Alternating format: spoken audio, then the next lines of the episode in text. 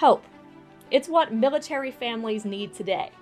Join Hope for the Warriors once a month as we talk with America's heroes and those that support them. Through open conversations and honest dialogue, learn more about the topics that are most impacting the military community. Welcome to the Hope for the Warriors podcast. I'm Kate Dudley, a military spouse, and your host.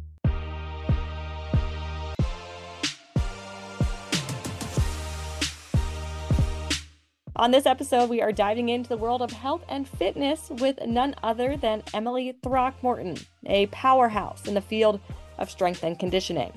Emily is not just a fitness expert, she's the owner of an adaptive gym called Kaizen Athletics, located in Virginia Beach. That is where she brings her passion for wellness to a whole new level. In today's episode, we'll explore the transformative power of adaptive fitness, learn about Emily's journey as a strength and conditioning coach, and discover how she is making a positive impact on the lives of members of our military community. Emily, thank you so much for being on today and taking the time. Thank you so much for having me. You just came out of a polar plunge. Can you explain to me like cuz you just told me you're you're located in Virginia Beach, correct? Yes, ma'am. And and the funniest thing is, you know, we preach mental toughness. We teach, you know, no excuse mentality here in Virginia Beach. And of course, today is one of our coldest days. It's 28 degrees. And I have a habit every single day. I get in my cold plunge for five minutes, no matter what it is outside, no matter what the temperature is, you do the hard things. And today was no different and I got in for five minutes and it was, you know, the first couple minutes you're ready to kind of get out, but then you soak into the hard part of it. And next thing you know, five minutes is over and you're ready to hit the day. So I am, I, I preach habits and consistency, and there's no difference from today or tomorrow or next week. So it definitely, I feel, I feel wired. I feel ready. Well, if I'm ever down your way in Virginia Beach, I'd love to try something like that. Yeah. I'll be honest, it's something I've never done and it sounds you know, it, it, you can always try something new. Absolutely. And the health benefits for it are through the roof. Um, not just like the mental health side of things, because I think it's so beneficial there, but you're being sore or inflammation in your body, or, you know, and as much as people want to get on tangents about how great it is for your body, which it is, I think it's more of that mental health side of things where you're like, I'm going to do the hard thing today. And then the rest of the day will be easier. So, what is it that you do, and how did you get into that field? My name is Emily Throckmorton. and I live in Virginia Beach, Virginia. Um, I'm 32 years, I'll be 32 in April. And my husband and I are actually expecting our first baby in oh, March. Congratulations. Yes, thank you. And um, so I am an, an inclusive and adaptive coach. And basically, the best way to describe an inclusive coach, and, and this goes in the strength and conditioning world, is um, basically an, a coach that can work with any athlete that walks or rolls into their facility. So I pride myself in being able to work with any athlete, no matter if they're a spinal cord injury, an amputee, a stroke survivor, a wheelchair user, whatever it is. I pride myself in being able to adapt and modify for these athletes so that they get the best hour of their day, which is typically for all of us that fitness hour. And so in 2020, I started my own adaptive training program here in Virginia Beach. And I have it inside of our gym. So we have a functional fitness gym located here at the oceanfront. And so we're just a few blocks away from the beach, which is really nice. Um, and we kind of grew up lifeguarding on the beach here. So the community is very wonderful. They're outdoorsy people. They all want to break a sweat and, you know, be together in this great little niche that we have here at the beach. And so I have my gym literally blocks back from the beach. And so I, I feel very proud of where I am today, which is basically a nonprofit organization that works with adaptive athletes inside of our facility and we provide an hour long free functional fitness class for these athletes once a day, Monday through Thursday. So that's like, you know, the community donates to our program. We have grants, we have fundraisers, we have all these wonderful outpouring of support from all over the world. And they want to see these athletes thrive. So we could keep this program 100% free for these athletes. Um, and of course, why I'm here today is, you know, the veterans as well. We want to give back to them as much as we can, especially for those that are familiar with Virginia Beach. We are a huge military community. Very, very big. So I know I have such a great outreach here to bring in as many adaptive athletes, whether they're wounded warriors or veterans. We provide this um, functional fitness space for them for free. That's amazing that it's free, first off. Yeah. Uh, that's just amazing what you do and that the community supports this. Why did you decide to create this adaptive space? What inspired that decision? So in 2020, I did a workout with a handful of wounded warriors at a local gym here.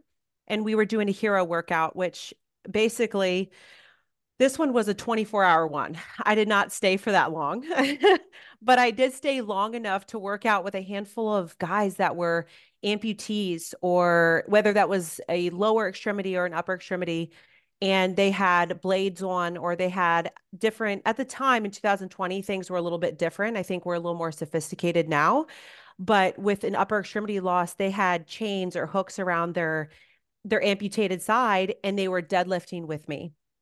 And the gentleman with the blade who was an above the knee amputee i'll never forget him he was doing box jumps next to me in the workout and he was running next to me in the workout and he was doing all of these things where you know, going back to that mental toughness side, most people would find an excuse, hey, I can't do this, which is not uncommon. It's not heard of, but we like to be around and we like to surround ourselves with people who have that no excuse mentality. So that's kind of how it kickstarted for me. I I saw these guys doing these things that I hadn't really seen in the community before kind of unspoken about and also in the military community they have a lot of resources for wounded warriors, for instance. So they get a lot of special treatment, they get taken care of. And then you have kind of the adaptive community that probably doesn't get the same treatment if you're not like an elite, you know, warrior, so to speak, or if you're in special forces, whatever it is. Um, so from there on out, I kind of I wanted to fill that gap between the healthcare side of things and fitness because there was nothing here for these individuals there was there was no gym for these athletes to go to there were no edu- there was no education for coaches strength and conditioning coaches to kind of really learn how to work with this clientele as well and so I went out to say, Hey, I want to start a program that is free for these athletes to come in. And I felt very comfortable working with this clientele so that when they came in and I earned their trust and it was a very safe environment, you know, obviously with adaptive athletes, these are individuals that have long term physical or traumatic impairments. So the biggest thing is you cannot hurt these guys. That is that is the number one thing. Safety is so huge for us.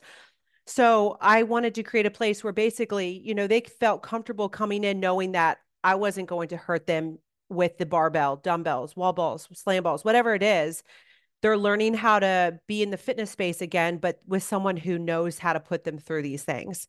And so my very first adaptive athlete was a wounded warrior that was in the Marine Corps. And he had a spinal cord injury. And I worked with him. And the next thing I knew, I had him squatting again.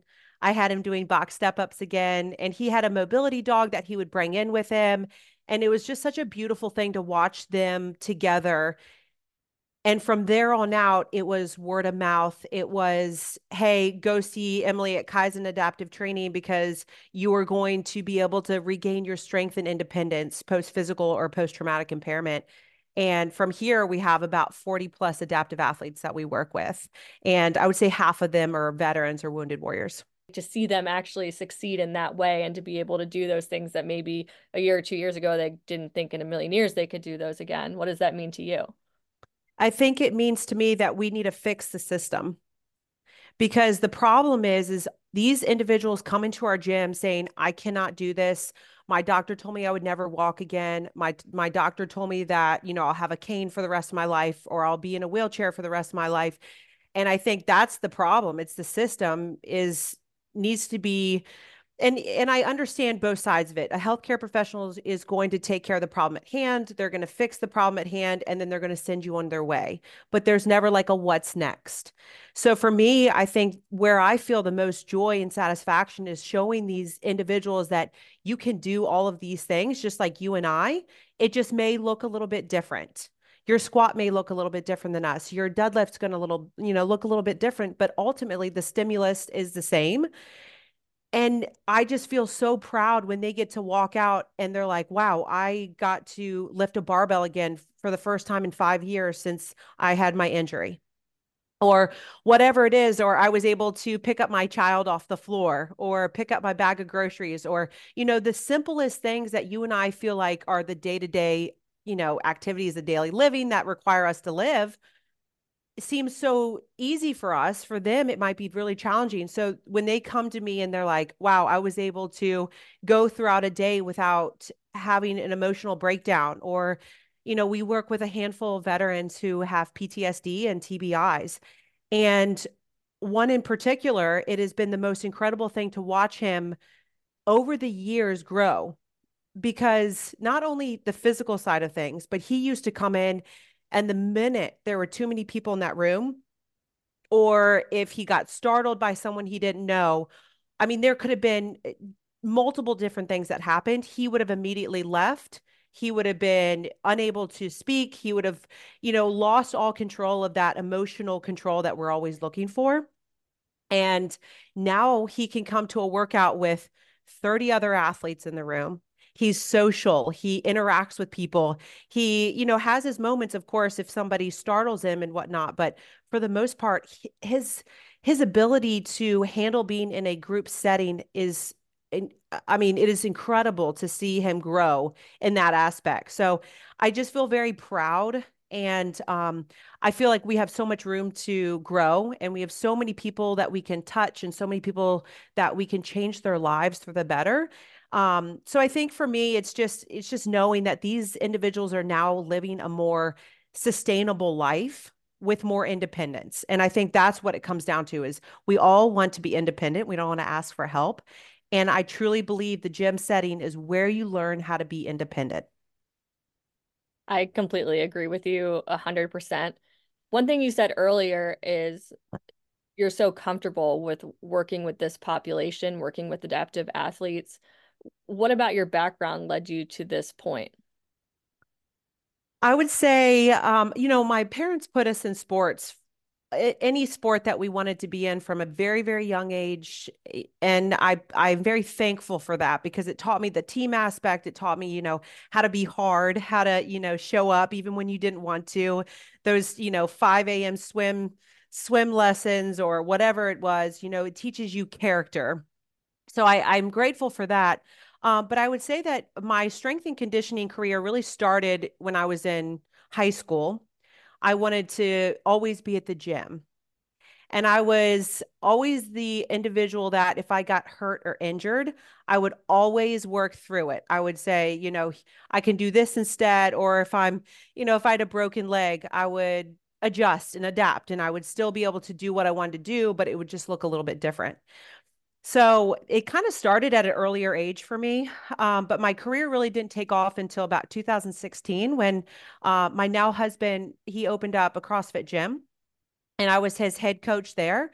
And that's really when I got to see individuals come in with all sorts of aches and pains and you know the oh this hurts that hurts whether it's an acute injury or in a long-term injury i was able to modify and adapt for them right off the bat there was no hesitation.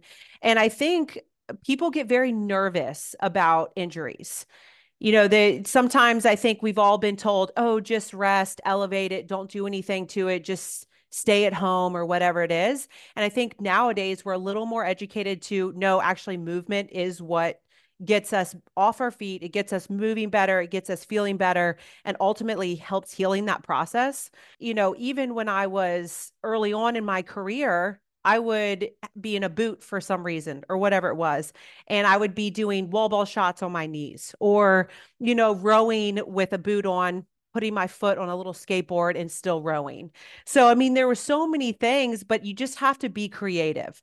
And I think where I was very blessed is um, when I first started the adaptive program, I thought it would just be amputees. That was kind of my passion project now it's kind of moved to spinal cord injuries. A lot of wheelchair users. And I've been very blessed to have the support from our local healthcare professionals. So, our physical therapy departments, our medical students, our medical providers, they are very well our program is very well known to them at this point.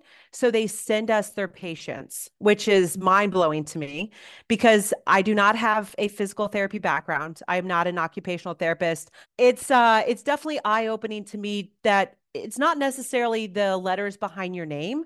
It is the the experience the hands-on coaching the the safety aspect and basically someone just trusting you with their bodies i would say is a huge thing but I, I will say that I have kind of gone down the rabbit hole of all things adaptive training. So I've gotten my inclusive and adaptive training certification through the American Sports of Medicine.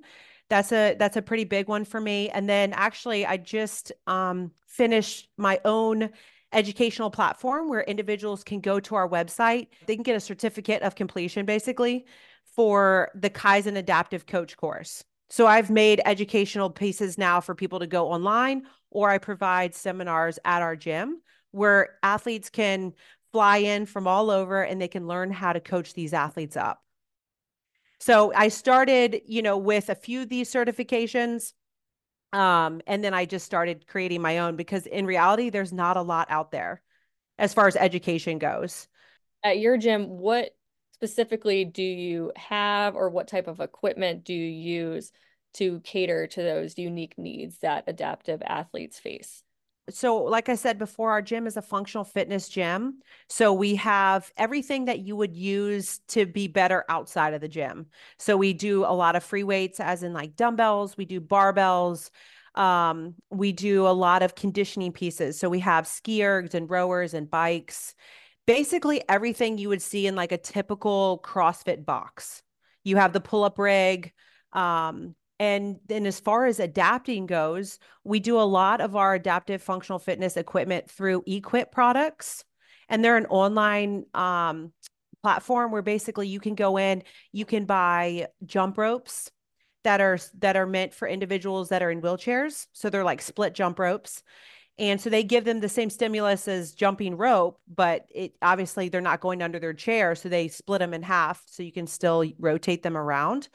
Um, and then they also have a lot of equipment that if you are a, you know, a, a single arm athlete, so they have rowing attachments that attach to the rower, or they have handles that attach to the bike. So if you're a seated athlete and you can't physically sit on the bike, these handles go on the side so that you can sit in front of the bike. So it, let's say an Echo bike from Rogue Fitness, you would hold on to those handles from in front of the bike.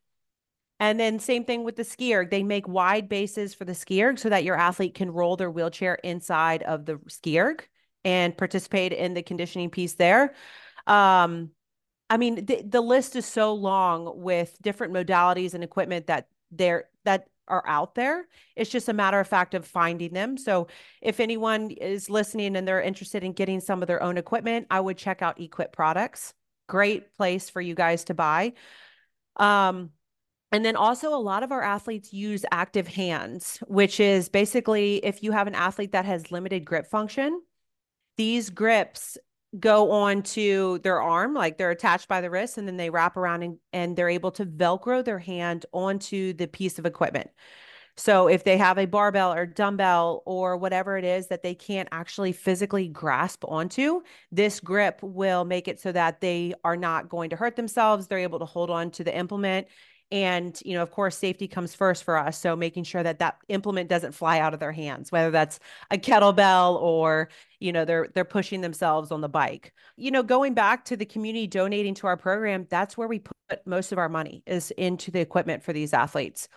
Um, but really, at the end of the day, we we always know our scope of practice. So we're not physical therapists. We're not in the medical field. So we keep our equipment very much so the same equipment that you or I would use. We don't have a lot of the fancy PT equipment that you would see in a actual healthcare building. Uh, we keep everything very much so fitness related. So we know our scope of practice there. But it's incredible to see them using these pieces of equipment thinking that they would never be able to use a bike again or never jump rope again. And then they're able to do all of that. I'm glad you mentioned that. And I'm going to make sure that I stick with you for a minute after our conversation because I'd like to get the that information Yeah. that I could put in our show notes because you're so right that there is equipment out there, there's resources available, but a lot of people just don't know where to look. Mm-hmm. I live in upstate New York and I went to an adaptive golf exhibition maybe, Mm-hmm. but it's amazing the technology that is out there and it Yes. There were men and women out there that were missing limbs. They maybe were paralyzed on their right side. They're still able to adapt to them Yep. and to have them swing a golf club, Yeah. something that they never thought they could do again. And then you just see the look on their face and the smile and they light up and it's Mhm. like it's like it gives them this like renewed sense of purpose. Do you see that in your athletes? Oh, absolutely. Yeah. And it, one of our, to be very specific, we had an individual that started with us that was injured very young. And he was in a motorcycle accident that left him paralyzed basically from the chest down. So those are considered tetraplegics. So they have very limited grip, they have limited trunk control. But um, when he started with us, extremely depressed. He was very, very young and, you know, wouldn't talk to anybody, came in super, you know, just you could just see it in his eyes. He didn't want to be there. He didn't want to do life anymore. He w- he was over it. And fast forward to today, he comes to our facility four times a week, extremely consistent, and he has changed completely. I mean, he he hangs out with other athletes outside of the gym. They go to dinner together. They go out, and um, he does activities with me outside of the gym. So I do a lot with Team Hoyt which um, they make basically um, th- and they give the opportunity for adaptive athletes to be included in races, whether that's a 5K, a marathon, half marathon, triathlons. And so I do a lot with that here in Virginia Beach. We're part of their chapter here. And so I've gotten those individual, like our adaptive athletes involved in this program, where basically they're in racing chairs and they're being pushed by someone like you and I who can run with them.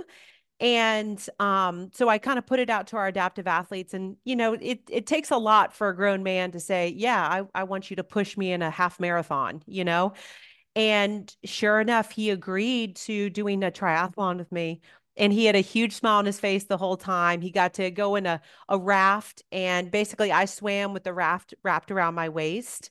And then I biked with him, um, and he was in a chair that was tied to my bike. And then I ran with him, and he was in a racing chair in front of me.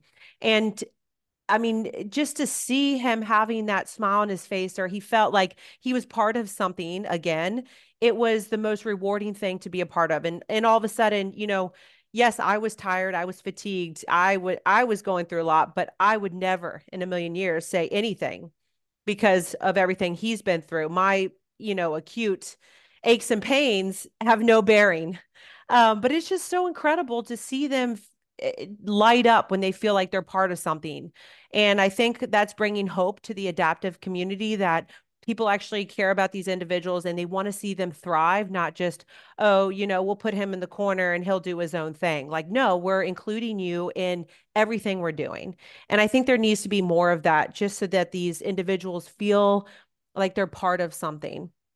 I have covered a lot of events this past year for Team Hope, and I haven't seen this specifically with our athletes, but I'm at the finish line a lot for these 5, 10K marathons. Mhm. And you see a- quite a few people, you know, pushing someone across Oh, good. and it's I mean, it's emotional from from the sideline. I, I can't even, I mean, being a part of that and getting to have that moment and share that with somebody, I can't, I imagine that's incredibly powerful, emotional. Very much so. Yeah. And they get and it's almost like you guys get to struggle together.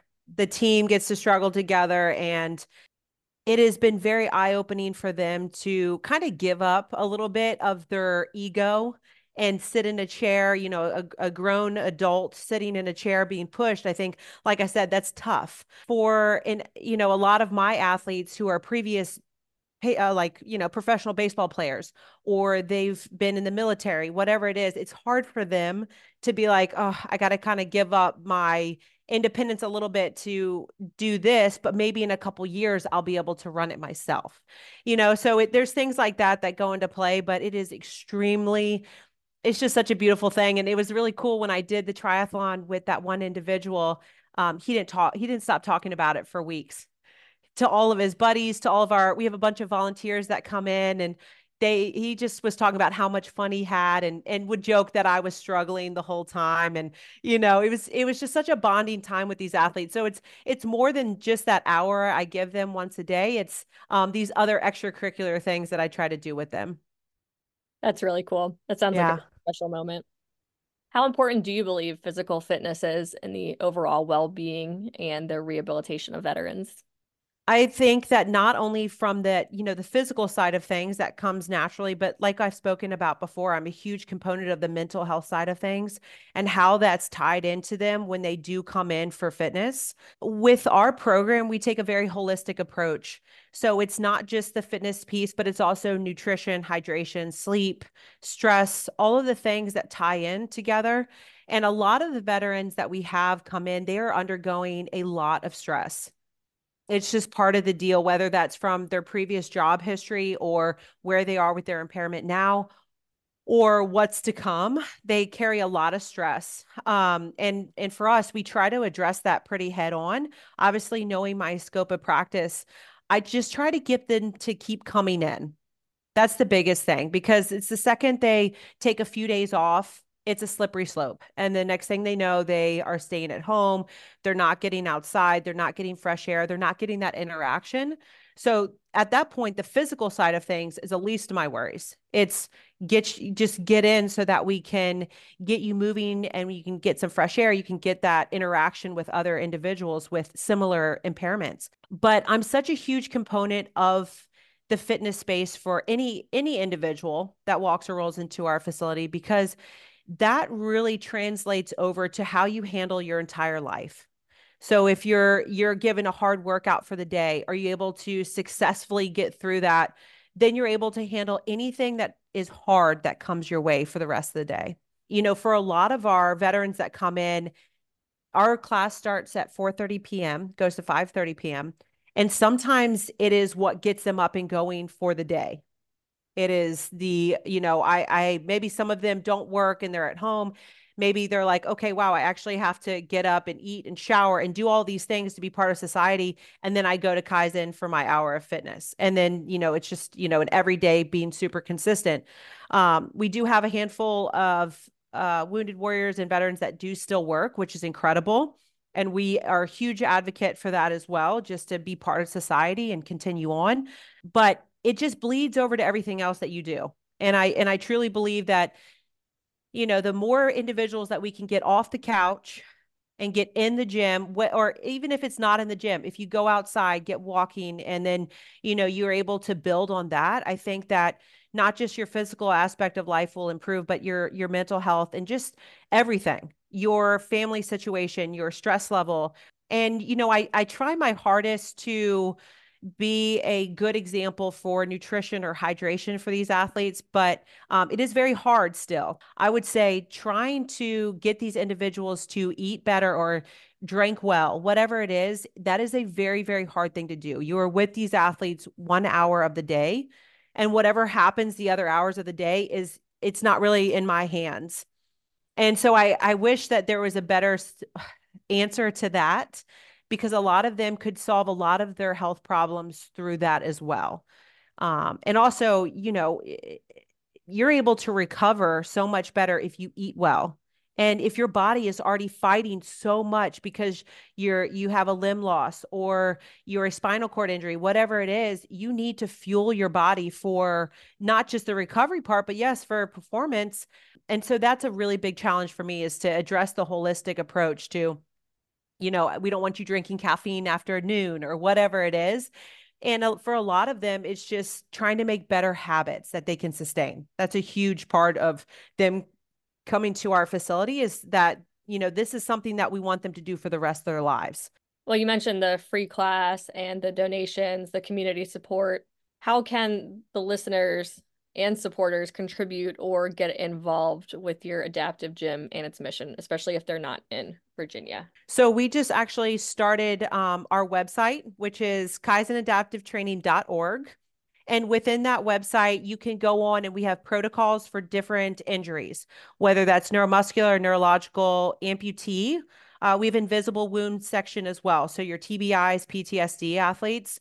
Um, and basically, if I was someone that lived in Kansas couldn't come to Virginia Beach and take one of our online or in-person seminars, then they're able to go onto our website. And if you have an athlete or if they are themselves someone who's an amputee or has an invisible wound, they're able to learn how to adjust and adapt these workouts for themselves or for someone that has a similar impairment. We also offer a online Kaizen adaptive coach course as well, and that basically gives them a certificate of completion. It says, "Hey, I'm giving you all the tools here, all the education. It's self-paced and they can go through it." Mm-hmm. And then some other options are they can donate to our program through our website as well, and that goes directly into our program to make sure that they get the equipment and modalities they need.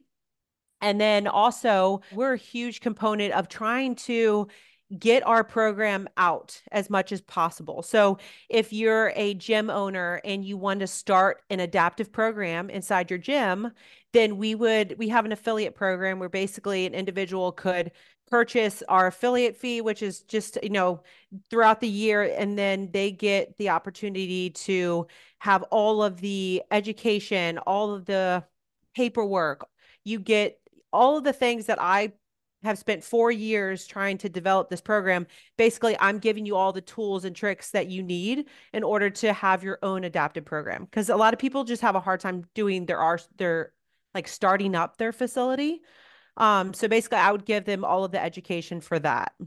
It sounds like you have a lot going on with that. yeah. I love what you guys are doing, and I love that you're able to come on today. And once again, I'll include your website information, okay, different resources um, about adaptive equipment, resources that are available for veterans, and um, you know, I hope we can work together in the future as well. And I just appreciate you being on today.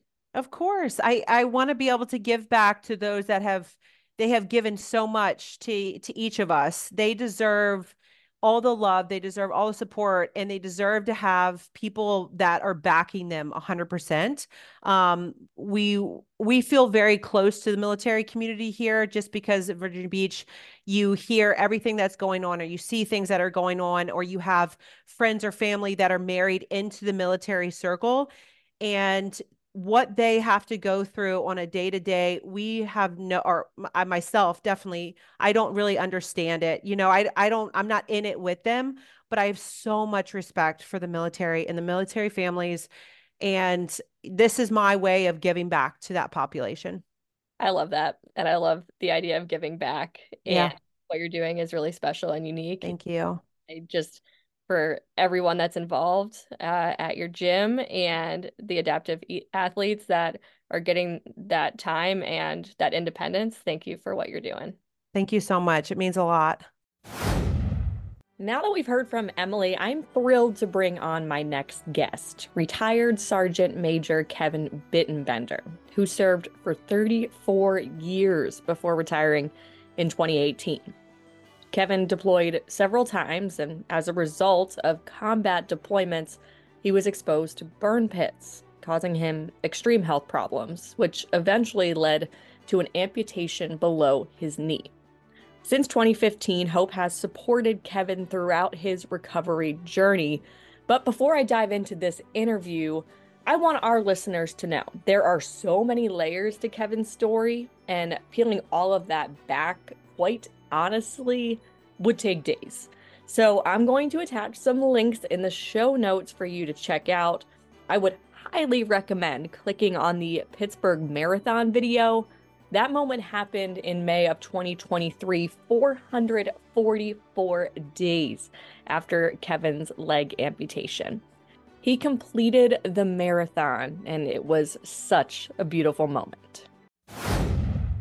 Speaking of moments and memories, Kevin, the first time we spoke, it was such a great conversation. And I told you, yeah, I'd love to run a marathon. And your response was, well, what's stopping you? And I'll be very honest with you, I had nothing to say. There was no words that came to my mind because I was like, he's right. what is stopping me? Um, you are just such a great example of somebody that just keeps pushing. And I love that you motivate everyone around you. And it's so inspiring. And we've talked a lot about your journey in the past and, you know, how you got involved with Hope. But for our listeners, why did you connect with Hope back in 2015? So uh, they Hope gifted me with my first hand cycle. Uh, an event. It was a 5K event uh, up in Long Island. Uh, I got to meet some great, great folks. I got to meet uh, Bobby Dove. Um, he also uh, was uh, gifted his hand cycle uh, during that same same race. And first time sitting in it, um, I set out on a 5K, not knowing anything about you know shifting the gears or or you know it was kind of like trial by error. Um, but I completed the the 5K and I thought, wow, this is this is pretty cool. You know, it's I, I can, you know, it's it's given me a foundation uh, of you know of getting out and about, and it totally changed my perspective uh, when I looked at myself in the mirror. Um, and I tell you, the uh, over the course of time, uh, throughout all my amputations, uh, which uh, resulted in the loss of my leg, if Hope wasn't there for me uh, and introduced me to that hand cycling then, um, I probably wouldn't have gotten through to where I am now. One thing that that Hope gave me was working outside my comfort zone, and you know, and over the time, you know, there's there's this equation that Hope has has instilled in me with P three and turning on the AC. You know, it's it's it's just an equation that it's easy to um, to know and learn. It's more of a recipe than an equation.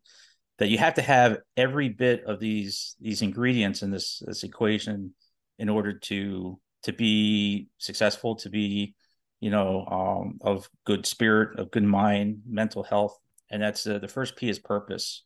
Uh, and hope gave me this purpose as to just getting out and getting out and about on my own physical will, you know, it's and abilities. I was limited in what I could do as far as running, um, uh, obviously, but I wanted to get out outside of that mindset. So the purpose, and that purpose turned into a passion. So the second P of that is passion. Uh, I became very passionate about just doing events, going out and trying, you know, my best to where, you know, the following year, um, I did the Marine Corps Marathon uh, in a hand cycle, and that was really my first marathon I, I, I had done. But the biggest P is part of something bigger than myself. So hope gives me that. It gets me out amongst my fellow veterans and where I can ride alongside of them, um, on the ride with them and motivate them to even, you know, challenge them to, hey, get ahead of me and uh, and and finish the race. Turning on the AC is is is difficult too. The um, for the longest time after my my first amputation, the A is attitude my attitude was pretty poor. And with a poor attitude, you get poor results. But that attitude changed when I started to be, you know, around Hope staff uh, and the other veterans that were out, whether they were running, hand cycling, doing whatever it is that they they wanted to do, but they were out amongst their, ourselves, and that really changed my whole attitude. But the C that we talked about so often is is comfort zone. One thing that hope gives is is getting and pushing yourself outside that comfort zone. You know, when I had my amputation, you know, the the first thing that I wanted to challenge myself was, okay, I'm going to be able to run then, you know, and I want to run.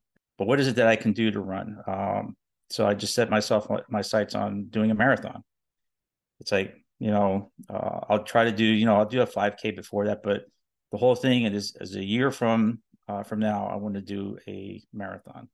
So when I had my amputation of, uh, on February 17th of 2022, Pittsburgh was always the kind of like the culminating marathon that I wanted to do because it was like full circle. The first big marathon I had done with uh, with Hope was really Pittsburgh, and I thought, well, it's the hardest marathon I've ever done because it's the hilliest.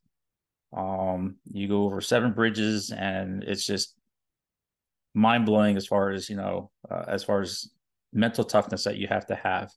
So uh, I talked to my I spoke to my surgeon and my surgical team about, you know, hey, I'm going to do this this marathon. That's that's what I'm going to do next year, because they asked me this, you know, what what's your goals? And, and I said, well, I'm going to run a marathon. And uh, they're like, okay, well, they're figuring, oh, you know, maybe three, four, or five years from now, yeah, you can do this marathon. And I said, no, I'm going to do it next year.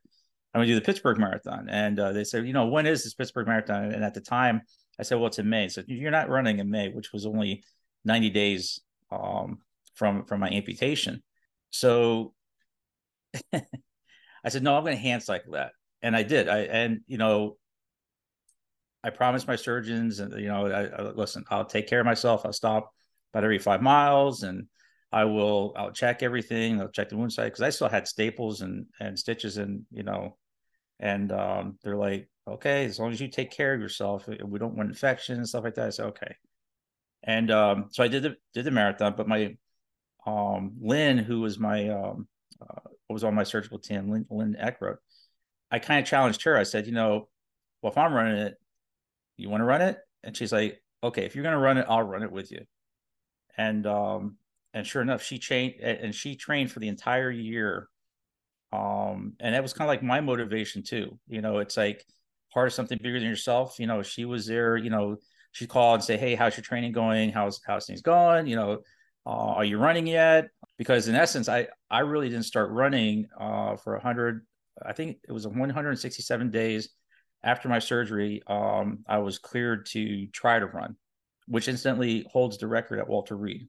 So, uh, you know, the, they're like, wow, you know, okay, this guy's, you know, pretty committed to, to running. and um, so that's where my training began. And, um, you know, we were both on schedule to, to train. I had a couple setbacks here or there, just with you know with wound care and uh, and pressure sores, but that motivation of pushing yourself outside that comfort zone really kind of changes a person's mindset because you started to you know, hey, I can do this. There's nothing stopping me to do this, and then along the way, I challenged some other folks to run with us and you know to run alongside and that motivated me because seeing them that they were there to support me um, as much as they said that I was there to support them. You know, it was kind of like a, a, give and take. You know, from that, you know, that being that in that comfort zone, I, I tried to push myself a little bit more. Um, most recently, I, I, got an opportunity to go out to Arizona uh, last week with the uh, Cincinnati Reds uh, baseball camp, and I hadn't played baseball since oh my god, like thirty plus years you know, it was last time I, I swung a bat with it. And I played softball, but never, you know, hardball. You know, I, I, I played baseball and growing up, high school and college. Um, and I thought those days were like long, long gone. I decided to, you know, go and challenge myself. Uh, again, being outside that comfort zone, swinging a bat uh, as an amputee, um, from playing golf as an amputee, all these things were presented to me, you know, you know through the the graciousness of hope because of you know that challenge. And again being challenged like that occupies your mind to be somewhere else to where you're not concentrating on the dark side of things. And the folks and the people and the fellow you know athletes that i've met um, through hope is just the friendships and bonds that that we formed uh, through these events. It's just amazing. So this year um, again, I'm going to work outside my comfort zone. And uh, I signed up for 10, 10 races. I'm looking really looking forward to this year ending. but I think the culmination of, of everything that's all the races um, and, you know, that I'm going to be doing is just going to be really cool. And I'm really looking forward to, you know, um, maybe seeing some new faces and making some new faces with, with Team Hope um, that I hope that folks that wanted to maybe run alongside me um, or run in front of me or behind me, whatever. Uh, just being out there in support of hope and um, having others to, you know, to do that, to push others, to challenge them, uh, and to challenge yourself. You know, um, I think that's the biggest, the biggest thing that hope provides. You know, it provides hope. It provides you know the ability to just be out there and, and being your best i love all of that so much and i going back to Pittsburgh, that was such an incredible moment to see you cross the finish line. And hearing that story never gets old to me because just hearing the progression and the that that really was the culmination of so much time, so much energy, so much support from Hope to get mm-hmm. to the point.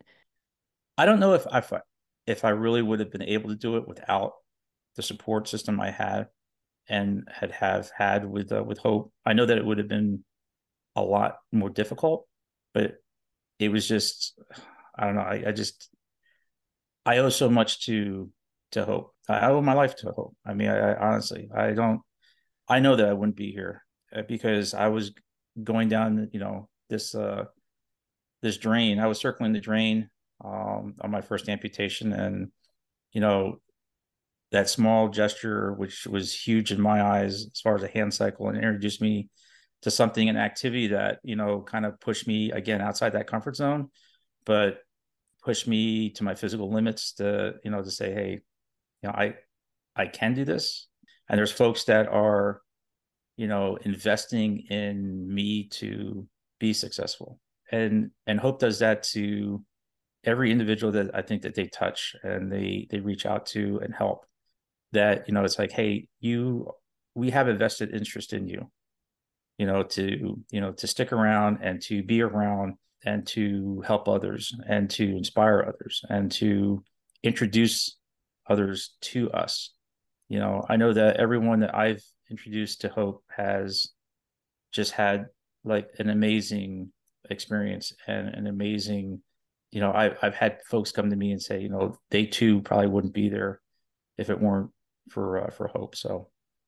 Well thank you and thank you for being such a ambassador for hope and introducing so many people to hope because you're making a huge difference in their lives and in all of our lives so. You know, I, Griff um, Griff uh, had come up with a, a, great idea with Hope um, that we had at the at the gala uh, last year, uh, the golfing outing, and that's to you know to challenge each other to reach out to 20, 22 folks over the next 22 days. So one person a day for the next 22 days, and to just ask them to do the same thing. And I know that I tried to do that at every event that I go to and and speak at and I encourage everyone that is maybe watching this Zoom is to do the same, is to, you know, make a phone call today uh, to one person, uh, tell them how much they mean to the, to you, and that you're there for them if they should fall on some hard times, and challenge them to do the next the same thing over the next 22 days, and to challenge the next person, next person, and, and if we did that over the next 22 days, we'd be over 2,000 folks that we'd be be reaching. That's my that's that's the only challenge and you know it may be outside your comfort zone to do. And that's the perfect thing to do then. You know you may not feel comfortable i'm not going to i feel kind of awkward picking up the phone and calling someone and hey that's all about comfort zone. I'm a caller. It can never hurt to just call and say hello. No. yeah exactly. Hey absolutely. Absolutely. To any of the veterans or the members of our military community that are listening that maybe they're in a situation where they're looking into adaptive sports. Hmm? What what advice would you give to them? Because I'm sure that is stepping out of your comfort zone.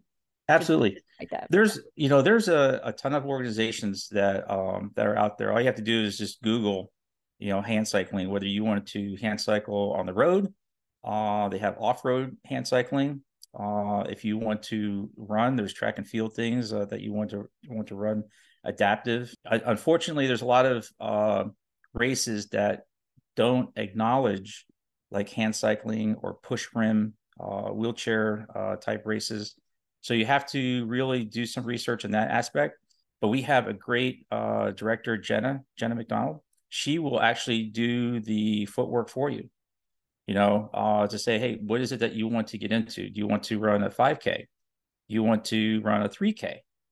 You know, do you want to do a 10 miler, a 10K, a marathon, a half marathon, whatever it is that you want to do? Um, and what is it that you want to do? Do you want to do hand cycling? Do you want to do running? Do you want to push rim? There's some events that actually uh, do relays.